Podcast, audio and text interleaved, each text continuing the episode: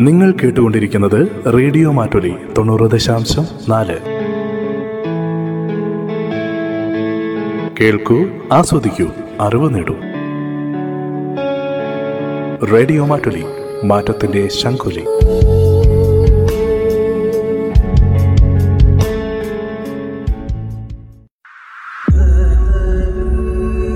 കരസ്പർശം. ആതുര ശുശ്രൂഷകരുടെ ജീവിതാനുഭവങ്ങൾ. കരസ്പർശം. നിർവഹണം ഡി കെ വയനാട്.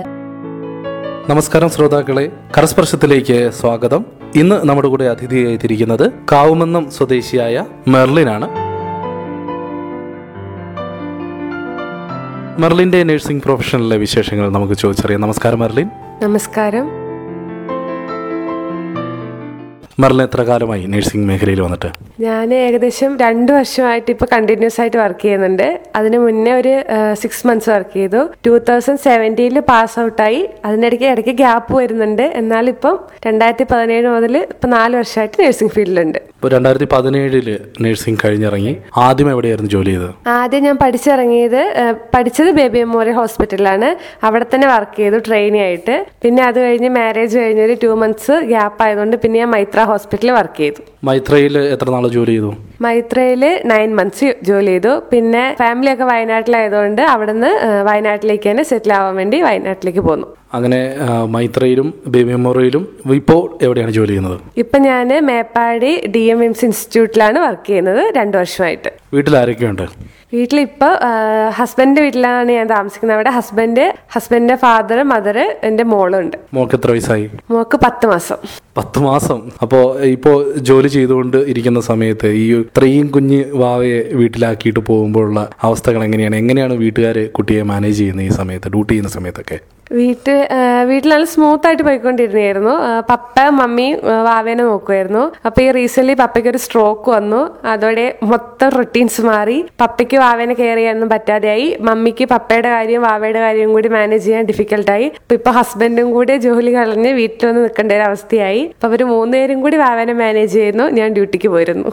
അത് ശരിക്കും അപ്രീഷിയേറ്റ് ചെയ്യേണ്ട ഒരു കാര്യമാണ്. കാരണം ഒരു ജോലിക്കപ്പുറം ഒരു സാമൂഹ്യ സേവനം കൂടിയാണ് നഴ്സിംഗ് മേഖല എന്ന് പറയുന്നത്. അപ്പോൾ അതിനുവേണ്ടി നിങ്ങൾ സാധാരണ എല്ലാവരും നഴ്സുമാർ മാലാഖമാരാണ് അവരുടെ പ്രവൃത്തികളെക്കുറിച്ചൊക്കെ ജോലിയുടെ പ്രാധാന്യത്തെക്കുറിച്ച് പറയുമ്പോൾ പലപ്പോഴും വിസ്മരിക്കപ്പെടുന്ന ഒരു കാര്യമാണ്. അവരെ ജോലിക്ക് അയക്കാൻ വേണ്ടി അവരുടെ വീട്ടുകാർ അനുഭവിക്കുന്ന അവരുടെ കുഞ്ഞുങ്ങൾ അനുഭവിക്കേണ്ടി വരുന്ന ബുദ്ധിമുട്ടുകൾ. ഏതായാലും അതും കൂടി ഈ ഒരു കരസ്പർശത്തിലൂടെ ഓർമ്മപ്പെടുത്തിയതിന് നന്ദി. ഞങ്ങളുടെ ശ്രോതാക്കളുടെ പ്രാർത്ഥനയിൽ അവരെയും ഉൾപ്പെടുത്താം. ഇനി നമുക്ക് കുറച്ച് കാലങ്ങൾക്ക് പിന്നിലേക്ക് പോകാം. എങ്ങനെയായിരുന്നു നേഴ്സിംഗ് മേഖലയിലേക്ക് എത്തിയതെന്ന് ഓർത്തെടുക്കാമോ? തീർച്ചയായും എനിക്ക് ആദ്യമായിട്ട് മിലിറ്ററി നഴ്സിംഗിൽ ഗവൺമെന്റിൽ ത്രൂ ഇന്റർവ്യൂ ഒക്കെ പാസ്സായി. ഞാൻ എക്സാം പാസ്സായി ക്വാളിഫൈ ചെയ്തു. പക്ഷെ ഫാമിലിയിൽ നിന്ന് തീരെ സപ്പോർട്ട് ഇല്ലായിരുന്നു. മെയിൻ കാര്യം നഴ്സിംഗ് പഠിച്ചൊരു ജോലി കിട്ടുമെന്നായിരുന്നു. അതുകൊണ്ടാണ് നഴ്സിംഗ് ഫീൽഡിലേക്ക് തിരിഞ്ഞത്. പിന്നെ വീട്ടിൽ നല്ല സപ്പോർട്ടായിരുന്നു നഴ്സിംഗ് ഫീൽഡിലേക്ക് വരാൻ. അങ്ങനെ ഗവൺമെന്റ് മെറിറ്റ് സീറ്റിൽ തന്നെ പ്ലസ് ടു കഴിഞ്ഞപ്പോൾ അഡ്മിഷൻ കിട്ടി ബേബി മെമ്മോറിയലിൽ പിന്നെ ഒന്നും നോക്കി ശ്രദ്ധിച്ചില്ല. വേറെ ഫീൽഡിലേക്ക് ഒന്നും ശ്രദ്ധിച്ചില്ല. നഴ്സിംഗ്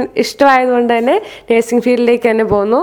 നാല് വർഷം ബി എസ് സി നഴ്സിംഗ് കുഴപ്പമില്ലാതെ അത്യാവശ്യം നല്ല മാർക്കോടെ പാസ്സായി അത് കഴിഞ്ഞ് പിന്നെ നമ്മുടെ പ്രൊഫഷനിലേക്ക് ഏറ്റെടുത്തു. എങ്ങനെയുണ്ടായിരുന്നു നഴ്സിംഗ് പ്രൊഫഷൻ തുടക്കത്തിൽ പഠിച്ചത് സ്ഥലത്ത് തന്നെ ജോലി ചെയ്യാൻ ആദ്യമേ ഒരു അവസരം കിട്ടിയത് കൊണ്ട് തന്നെ വലിയ ഒരു ബുദ്ധിമുട്ടുണ്ടായി കാണില്ല എന്ന് വിചാരിക്കുന്നു. അവിടുത്തെ ഒരു സാഹചര്യങ്ങൾ എങ്ങനെയായിരുന്നു? ഏത് ഡിപ്പാർട്ട്മെന്റിലായിരുന്നു? ഞാൻ പഠിച്ചത് ബേബി മെമ്മോറിയൽ ആയതുകൊണ്ട് വർക്ക് ചെയ്യാൻ സ്റ്റാർട്ട് ചെയ്ത് അവിടെ തന്നെ ആയതുകൊണ്ട് നമ്മൾ പഠിച്ച സമയത്ത് ഉണ്ടായിരുന്ന ഇൻചാർജും സ്റ്റാഫൊക്കെ തന്നെയായിരുന്നു. അതുകൊണ്ട് നല്ല സപ്പോർട്ടീവ് ആയിരുന്നു. ശരിക്കും ഞാൻ ബേസിക് ആയിട്ടുള്ള എല്ലാ കാര്യങ്ങളും പഠിച്ചത് ഞാൻ സ്റ്റാഫായി കയറി പിന്നെ സ്റ്റുഡന്റ് പീരീഡിൽ ഐ വി കാനലേഷനും കാര്യങ്ങളും നമ്മൾ അങ്ങനെ പ്രാക്ടീസ് ചെയ്യുന്നുണ്ടായിരുന്നില്ല. പക്ഷെ സ്റ്റാഫായപ്പോൾ നല്ല സപ്പോർട്ടായിരുന്നു അവിടെ പഠിച്ചിറങ്ങിയത് കൊണ്ട് തന്നെ.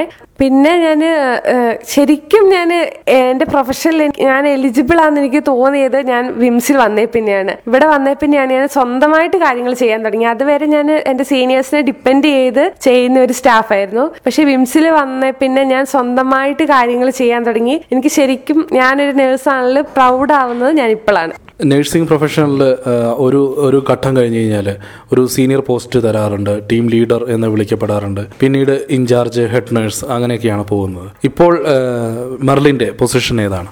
ഞാൻ സ്റ്റാഫ് നേഴ്സാണ് പക്ഷേ ആബ്സെൻസ് ഓഫ് ഇൻചാർജ് ഞാനാണ് ഇൻചാർജിന്റെ ഡ്യൂട്ടി ഇവിടെ ചെയ്തുകൊണ്ടിരിക്കുന്നത്. ശരിക്കും അപ്പോൾ എനിക്ക് എന്നോട് തന്നെ ഒരു റെസ്പെക്ട് തോന്നുന്നുണ്ട്. കാരണം ഞാൻ ഇവിടെ ജോയിൻ ചെയ്തിട്ട് രണ്ട് വർഷമായുള്ളൂ. പക്ഷെ എന്റെ കൂടെയുള്ള സ്റ്റാഫിനെ മാനേജ് ചെയ്യാനും ഡിപ്പാർട്ട്മെന്റ് മാനേജ് ചെയ്യാനും ഇപ്പം എന്നെ കൊണ്ട് പറ്റുന്നുണ്ട്.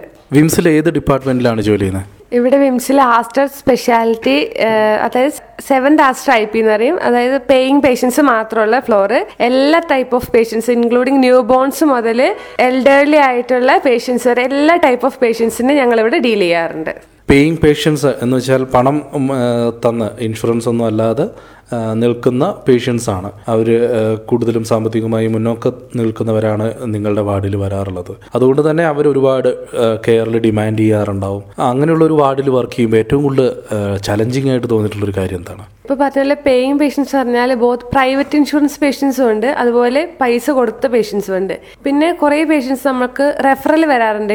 വീട് ഇവിടെയായിട്ടും ഇതിന്റെ പ്രീവിയസ് ആയിട്ട് അവർ ട്രീറ്റ്മെന്റ് കാലിക്കറ്റ് എവിടെയെങ്കിലും എടുത്തിട്ടുണ്ടാവും. ഇപ്പം കാലിക്കറ്റ് ഇൻക്ലൂഡിങ് ഞാൻ ഫ്രീ വർക്ക് ചെയ്ത മൈത്ര ഹോസ്പിറ്റലൊക്കെ കുറച്ചുകൂടി സ്പെഷ്യലൈസ്ഡ് ചെയ്ത ഒരു ഹോസ്പിറ്റലാണ്. അപ്പൊ ചില പേഷ്യൻസ് നമ്മുടെ ഇവിടെ ഡിപ്പാർട്ട്മെന്റിൽ വന്നു കഴിയുമ്പോൾ അതുപോലത്തെ കെയർ തന്നെ ഇവിടെയും കിട്ടണമെന്ന് ഡിമാൻഡ് ചെയ്യാറുണ്ട്. ഇൻക്ലൂഡിങ് അവർ പറയലുണ്ട് ടി വിയുടെ റിമോട്ട് ടി വിയുടെ ചാനൽ തന്നെ സിസ്റ്റേഴ്സ് മാറ്റി തരണം കുടിക്കാനുള്ള വെള്ളം സിസ്റ്റേഴ്സ് എടുത്തു തരണം എന്നൊക്കെ പറയാറുണ്ട് ഞങ്ങൾക്ക് പലപ്പോഴും സ്റ്റാഫ് ഷോർട്ടേജ് വരാറുണ്ട്. അപ്പോൾ പേഷ്യൻസ് ഇതുപോലെ ഡിമാൻഡ് ചെയ്യുമ്പോൾ ഞങ്ങൾക്ക് എല്ലാ അവരുടെ എല്ലാ നീഡ്സ് ഞങ്ങൾക്ക് മീറ്റ് ചെയ്യാൻ പറ്റാറില്ല. അതൊരു ചല നേഴ്സിംഗ് ഫീൽഡ് ഒരു ചലഞ്ച് ആയിട്ട് എനിക്ക് ഇവിടെ ഫീൽ ചെയ്തിട്ടുണ്ട്.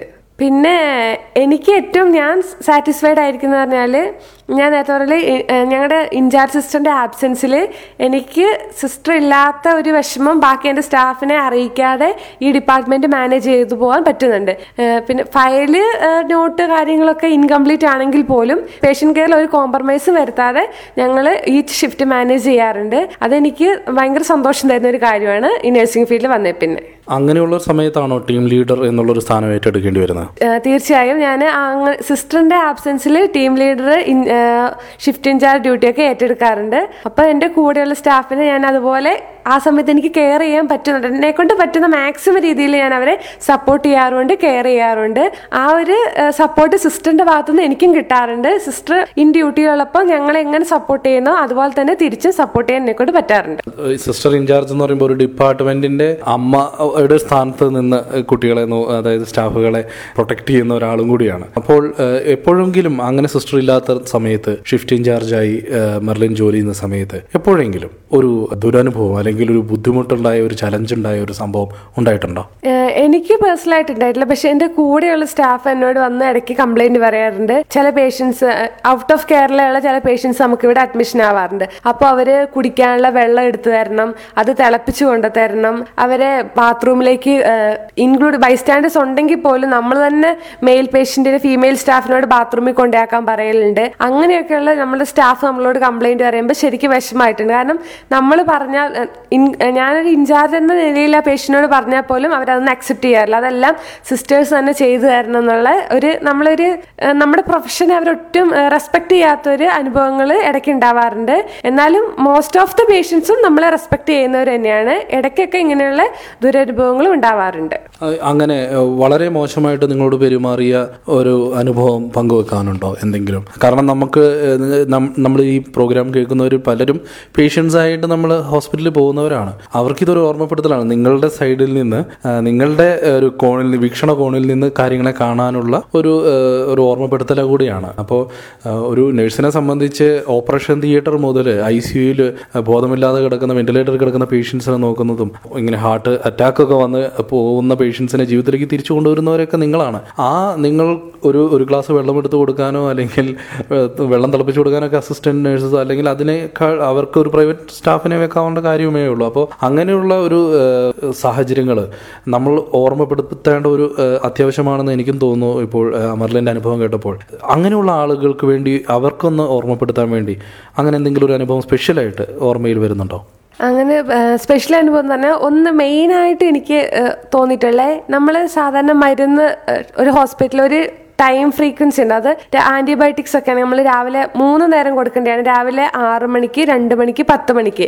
ഈ സമയത്താണ് സാധാരണ കൊടുക്കുന്നത്. ഇപ്പോൾ ഒരു ഹോസ്പിറ്റലിൽ ഒരു ഡിപ്പാർട്ട്മെന്റ് ചിലപ്പോൾ ഇരുപത്തിയാറ് ഇരുപത്തേഴ് പേഷ്യൻസ് ഉണ്ടാവും. ഞങ്ങൾ രണ്ടോ മൂന്നോ സ്റ്റാഫേ ഉണ്ടാവുള്ളൂ. ഈ ഇരുപത്തി ആറ് പേഷ്യന്റിനും കറക്റ്റ് ആറ് മണിക്ക് വേണമെന്ന് വാശി പിടിക്കുമ്പോൾ നമ്മളെ കൊണ്ട് പറ്റാറില്ല. അപ്പൊ ചില പേഷ്യൻസ് നമ്മൾ ഒരു ആറ് അഞ്ചായി കഴിഞ്ഞിട്ടുണ്ടെങ്കിൽ ഞങ്ങളോട് ഷൗട്ട് ചെയ്യുന്ന ഇഷ്ടംപോലെ പേഷ്യൻസ് ഉണ്ട്. കാരണം ആറ് മണിയുടെ മെഡിസിൻ എന്തായിട്ട് ലേറ്റ് ആയിരുന്നു. ചിലപ്പോൾ ഒരു റൂമിൽ നിന്ന് അടുത്ത റൂമിൽ എത്താനുള്ള ഒരു ഗ്യാപ്പ് വേണം. നമ്മൾ രാവിലെ മോർണിംഗ് ആണെങ്കിൽ നമ്മൾ ഒരു വിങ് ഒരു സൈഡിൽ നിന്നായിരിക്കും സ്റ്റാർട്ട് ചെയ്ത് തരിക ചിലപ്പോൾ റൂം നമ്പർ ഒന്ന് മുതൽ ഇരുപത്തി ആറ് വരെയാണെങ്കിൽ ഒന്നിൽ നിന്നായിരിക്കും സ്റ്റാർട്ട് ചെയ്ത് വരിക. അപ്പോൾ ഇരുപത്തി ആറാമത്തെ റൂമിൽ എത്തുമ്പോഴത്തേനും ചിലപ്പോൾ ലേറ്റ് ആവും. അപ്പോൾ നമ്മൾ സ്വാഭാവികമായിട്ട് ഒരു ദിവസം ഒന്നിൽ നിന്ന് തുടങ്ങിയാൽ അടുത്ത ദിവസം നമ്മൾ ഇരുപത്തി ആറാമത്തെ റൂമിൽ നിന്ന് തുടങ്ങുക. പക്ഷെ ഇത് ചിലപ്പോൾ പല പേഷ്യൻസ് ഇത് മനസ്സിലാക്കാറില്ല നമ്മുടെ വിഷമം. കാരണം ഇരുപത്തി ആറ് റൂമിലും കയറി ഇറങ്ങി വരുമ്പോൾ ഉള്ള ഡിലേ ആണ്. അല്ലാതെ ഒരു പേഷ്യനെ നമ്മൾ ഒരിക്കലും നെഗ്ലക്ട് ചെയ്യുന്നില്ല. ഇവിടെ വരുന്ന ഈച്ച് ആൻഡ് എവരി പേഷ്യൻസ് നമുക്ക് ഈക്വൽ ആണ്. അവരുടെ ഈച്ച് ആൻഡ് എവരി കംപ്ലൈൻസ് നമുക്ക് ഈക്വൽ ആണ്. അപ്പോൾ നിങ്ങൾ അവരുടെ അടുത്ത് ആരും കയറി ഇവിടെ ഞങ്ങളുടെ അടുത്ത് വന്നില്ല എന്ന് പറയുന്ന ഇഷ്ടംപോലെ പേഷ്യൻസ് ഉണ്ട്.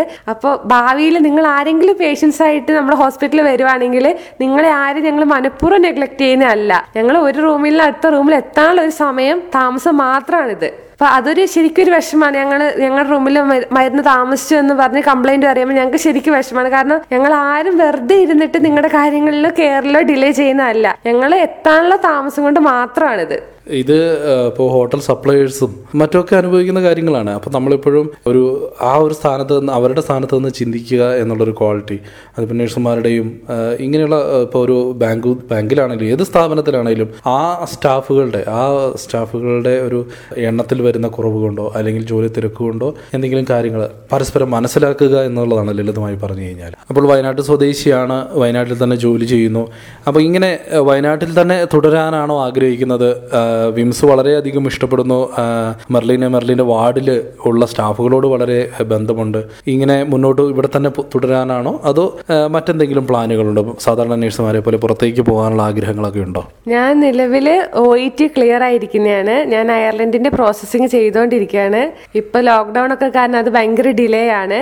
ദൈവം അനുഗ്രഹിക്കുകയാണെങ്കിൽ അടുത്ത വർഷത്തേക്ക് പോകണമെന്ന് വിചാരിക്കുന്നു. പോയി ഒരു ആറു മാസത്തിനുള്ളിൽ ഹസ്ബൻഡിനെയും കുഞ്ഞിനെയും കൊണ്ടുപോകണം എന്നാണ് ആഗ്രഹം. പിന്നെ പയ്യെ ഫാമിലി ആയിട്ട് മൂവ് ചെയ്യണം എല്ലാവരുമായിട്ട് പക്ഷെ ശരിക്കും ഞാൻ പോവുകയാണെങ്കിലും എനിക്ക് എന്റെ വാർഡ് ശരിക്കും മിസ് ചെയ്യുന്നുണ്ട്. കാരണം ഞങ്ങളുടെ എന്റെ സ്റ്റാഫിന്റെ കൂടെയുള്ള എല്ലാ സ്റ്റാഫും അതുപോലെ ഞങ്ങൾ എൻജോയ് ചെയ്ത് ഡ്യൂട്ടി എടുക്കുന്ന സ്റ്റാഫാണ് അവരുടെ ചിരിയും അവരുടെ വർത്താനം കാണുമ്പോൾ നമ്മുടെ എല്ലാ സ്ട്രെസ്സും നമ്മൾ മറക്കുന്ന ഒരു ഡിപ്പാർട്ട്മെന്റ് ആണ്. അതുകൊണ്ട് പുറത്തേക്ക് പോകണം നല്ല ആഗ്രഹമുണ്ട്. സെറ്റിൽ ആവണമെങ്കിൽ പുറത്തേക്ക് പോകണം ഇവിടുത്തെ നമ്മുടെ കേരളത്തിലെ നേഴ്സസിന്റെ സാലറി കൊണ്ട് നമുക്ക് മുന്നോട്ട് ജീവിക്കാൻ ഒരു രക്ഷയില്ല. കാരണം നമ്മൾ പിള്ളേരൊക്കെ വലുതായി വരുമ്പോൾ അവർ പഠിപ്പിക്കണം. അവരുടെ കാര്യങ്ങളൊക്കെ മീറ്റ് ചെയ്യണമെങ്കിൽ ഇവിടുത്തെ സാലറി പോരാ. അതുകൊണ്ട് പുറത്തേക്ക് പോകാൻ തന്നെയുള്ള പ്ലാനിലാണ് ഞാൻ. പുറത്തേക്ക് പോയി കഴിഞ്ഞാൽ ഇതുപോലെയുള്ള ഇതേപോലെ പ്രൈവറ്റ് ആയിട്ടുള്ള ഒരു വാർഡാണോ? അതോ മറ്റേതെങ്കിലും വാർഡിൽ ജോലി ചെയ്യാൻ ആഗ്രഹിക്കുന്നുണ്ടോ? ഇപ്പൊ ഞാൻ അയർലൻഡിന്റെ പ്രോസസ്സിംഗ് ചെയ്തുകൊണ്ടിരിക്കുന്നത് കാരണം അവിടെ നേഴ്സിംഗ് ഹെയർ ഹോംസിലെ ഹോംസിലേക്കാണ് ഞാൻ ഇപ്പം നിലവിൽ അപേക്ഷ വെച്ചിരിക്കുന്നത്. ഇപ്പൊ ഏത് ഡിപ്പാർട്ട്മെന്റ് ഇന്ന ഡിപ്പാർട്ട്മെന്റ് ഒന്നുമില്ല. ഏത് ഡിപ്പാർട്ട്മെന്റ് ആണെങ്കിലും നമ്മുടെ പ്രൊഫഷനായിട്ട് മുന്നോട്ട് പോകണം തന്നെയാണ് താല്പര്യം. ഇംഗ്ലീഷ് പഠിച്ചെടുക്കാൻ ഒരുപാട് ബുദ്ധിമുട്ടിയോ? ഇംഗ്ലീഷ് പഠിച്ച ലോ ടി ഫസ്റ്റ് അറ്റംപ്റ്റ് തന്നെ ക്ലിയർ ചെയ്യാൻ പറ്റിയായിരുന്നു. ഞാൻ അഞ്ചാം ക്ലാസ് വരെ സാധാരണ മലയാളം മീഡിയത്തിൽ പഠിച്ചിട്ട് സാധാരണ മലയാളം മീഡിയം സ്കൂൾ തന്നെയായിരുന്നു. അതിൽ ഒരു ഡിപ്പാ ഒരു ഡിവിഷൻ മാത്രം ഇംഗ്ലീഷിലായിരുന്നു അങ്ങനെയാണ് ഞാൻ പ്ലസ് ടു വരെ പഠിച്ചത്. അതുകൊണ്ട് പിന്നെ എനിക്ക് ഇംഗ്ലീഷ് വളരെ ബുദ്ധിമുട്ടായിരുന്നില്ല. എന്നാലും ഗ്രാമർ ഒന്നും വലിയ കാര്യമായിട്ട് അറിയില്ലായിരുന്നു. ഒരു മൂന്നാൽ മാസം എടുത്തു ഒ ടി പഠിച്ചെടുക്കാൻ. തീർച്ചയായിട്ടും ഇപ്പോൾ ഒരു ഒരു പാതി കടമ്പ കടന്നു കഴിഞ്ഞു. ഇനിയും ചെറിയ കുറച്ച് തടസ്സങ്ങൾ നമ്മുടെ കോവിഡ് മാറി വന്ന് നമ്മുടെ പേപ്പർ വർക്കുകളെല്ലാം മുന്നോട്ട് നടന്ന് തുടങ്ങി കഴിയുമ്പോൾ മെർലിന്റെ കാര്യങ്ങളും വാതിലുകൾ തുറക്കപ്പെടുമെന്ന് പ്രതീക്ഷിക്കുന്നു. മെർലിൻ ആഗ്രഹിക്കുന്നത് പോലെ നല്ലൊരു ഡിപ്പാർട്ട്മെന്റും കുറേ നല്ല സ്റ്റാഫുകളും മെർലിൻ അവിടെ ലഭിക്കട്ടെ. എത്രയും വേഗം കുടുംബത്തോടൊപ്പം അവിടെ സെറ്റിലാവാൻ മെർലിന് സാധിക്കട്ടെ എന്ന് ആശംസിക്കുന്നു. ഇത്രയും സന്തോഷത്തോടെ ജോലി ചെയ്യുന്ന മെർലിനെ പോലുള്ള സ്റ്റാഫുകൾ ചിരിക്കുന്ന മുഖങ്ങൾ ഹോസ്പിറ്റലിൽ വരുന്ന വരുമ്പോൾ കാണുന്നത് തന്നെയാണ് രോഗികളുടെ ഒരു ആശ്വാസം. തുടർന്നും അങ്ങനെ ചെയ്യാൻ സാധിക്കട്ടെ എന്ന് ആശംസിച്ചുകൊണ്ട് ഇത്രയും സമയം റേഡിയോ മെർലിയുടെ ശ്രോതാക്കൾക്ക് വേണ്ടി മാറ്റിവെച്ചത് അകമഴിഞ്ഞ നന്ദി രേഖപ്പെടുന്നു thank you very much thank you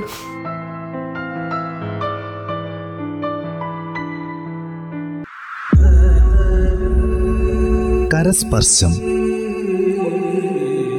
ആതുര ശുശ്രൂഷകരുടെ ജീവിതാനുഭവങ്ങൾ. നിർവഹണം ഡി കെ വയനാട്. കരസ്പർശം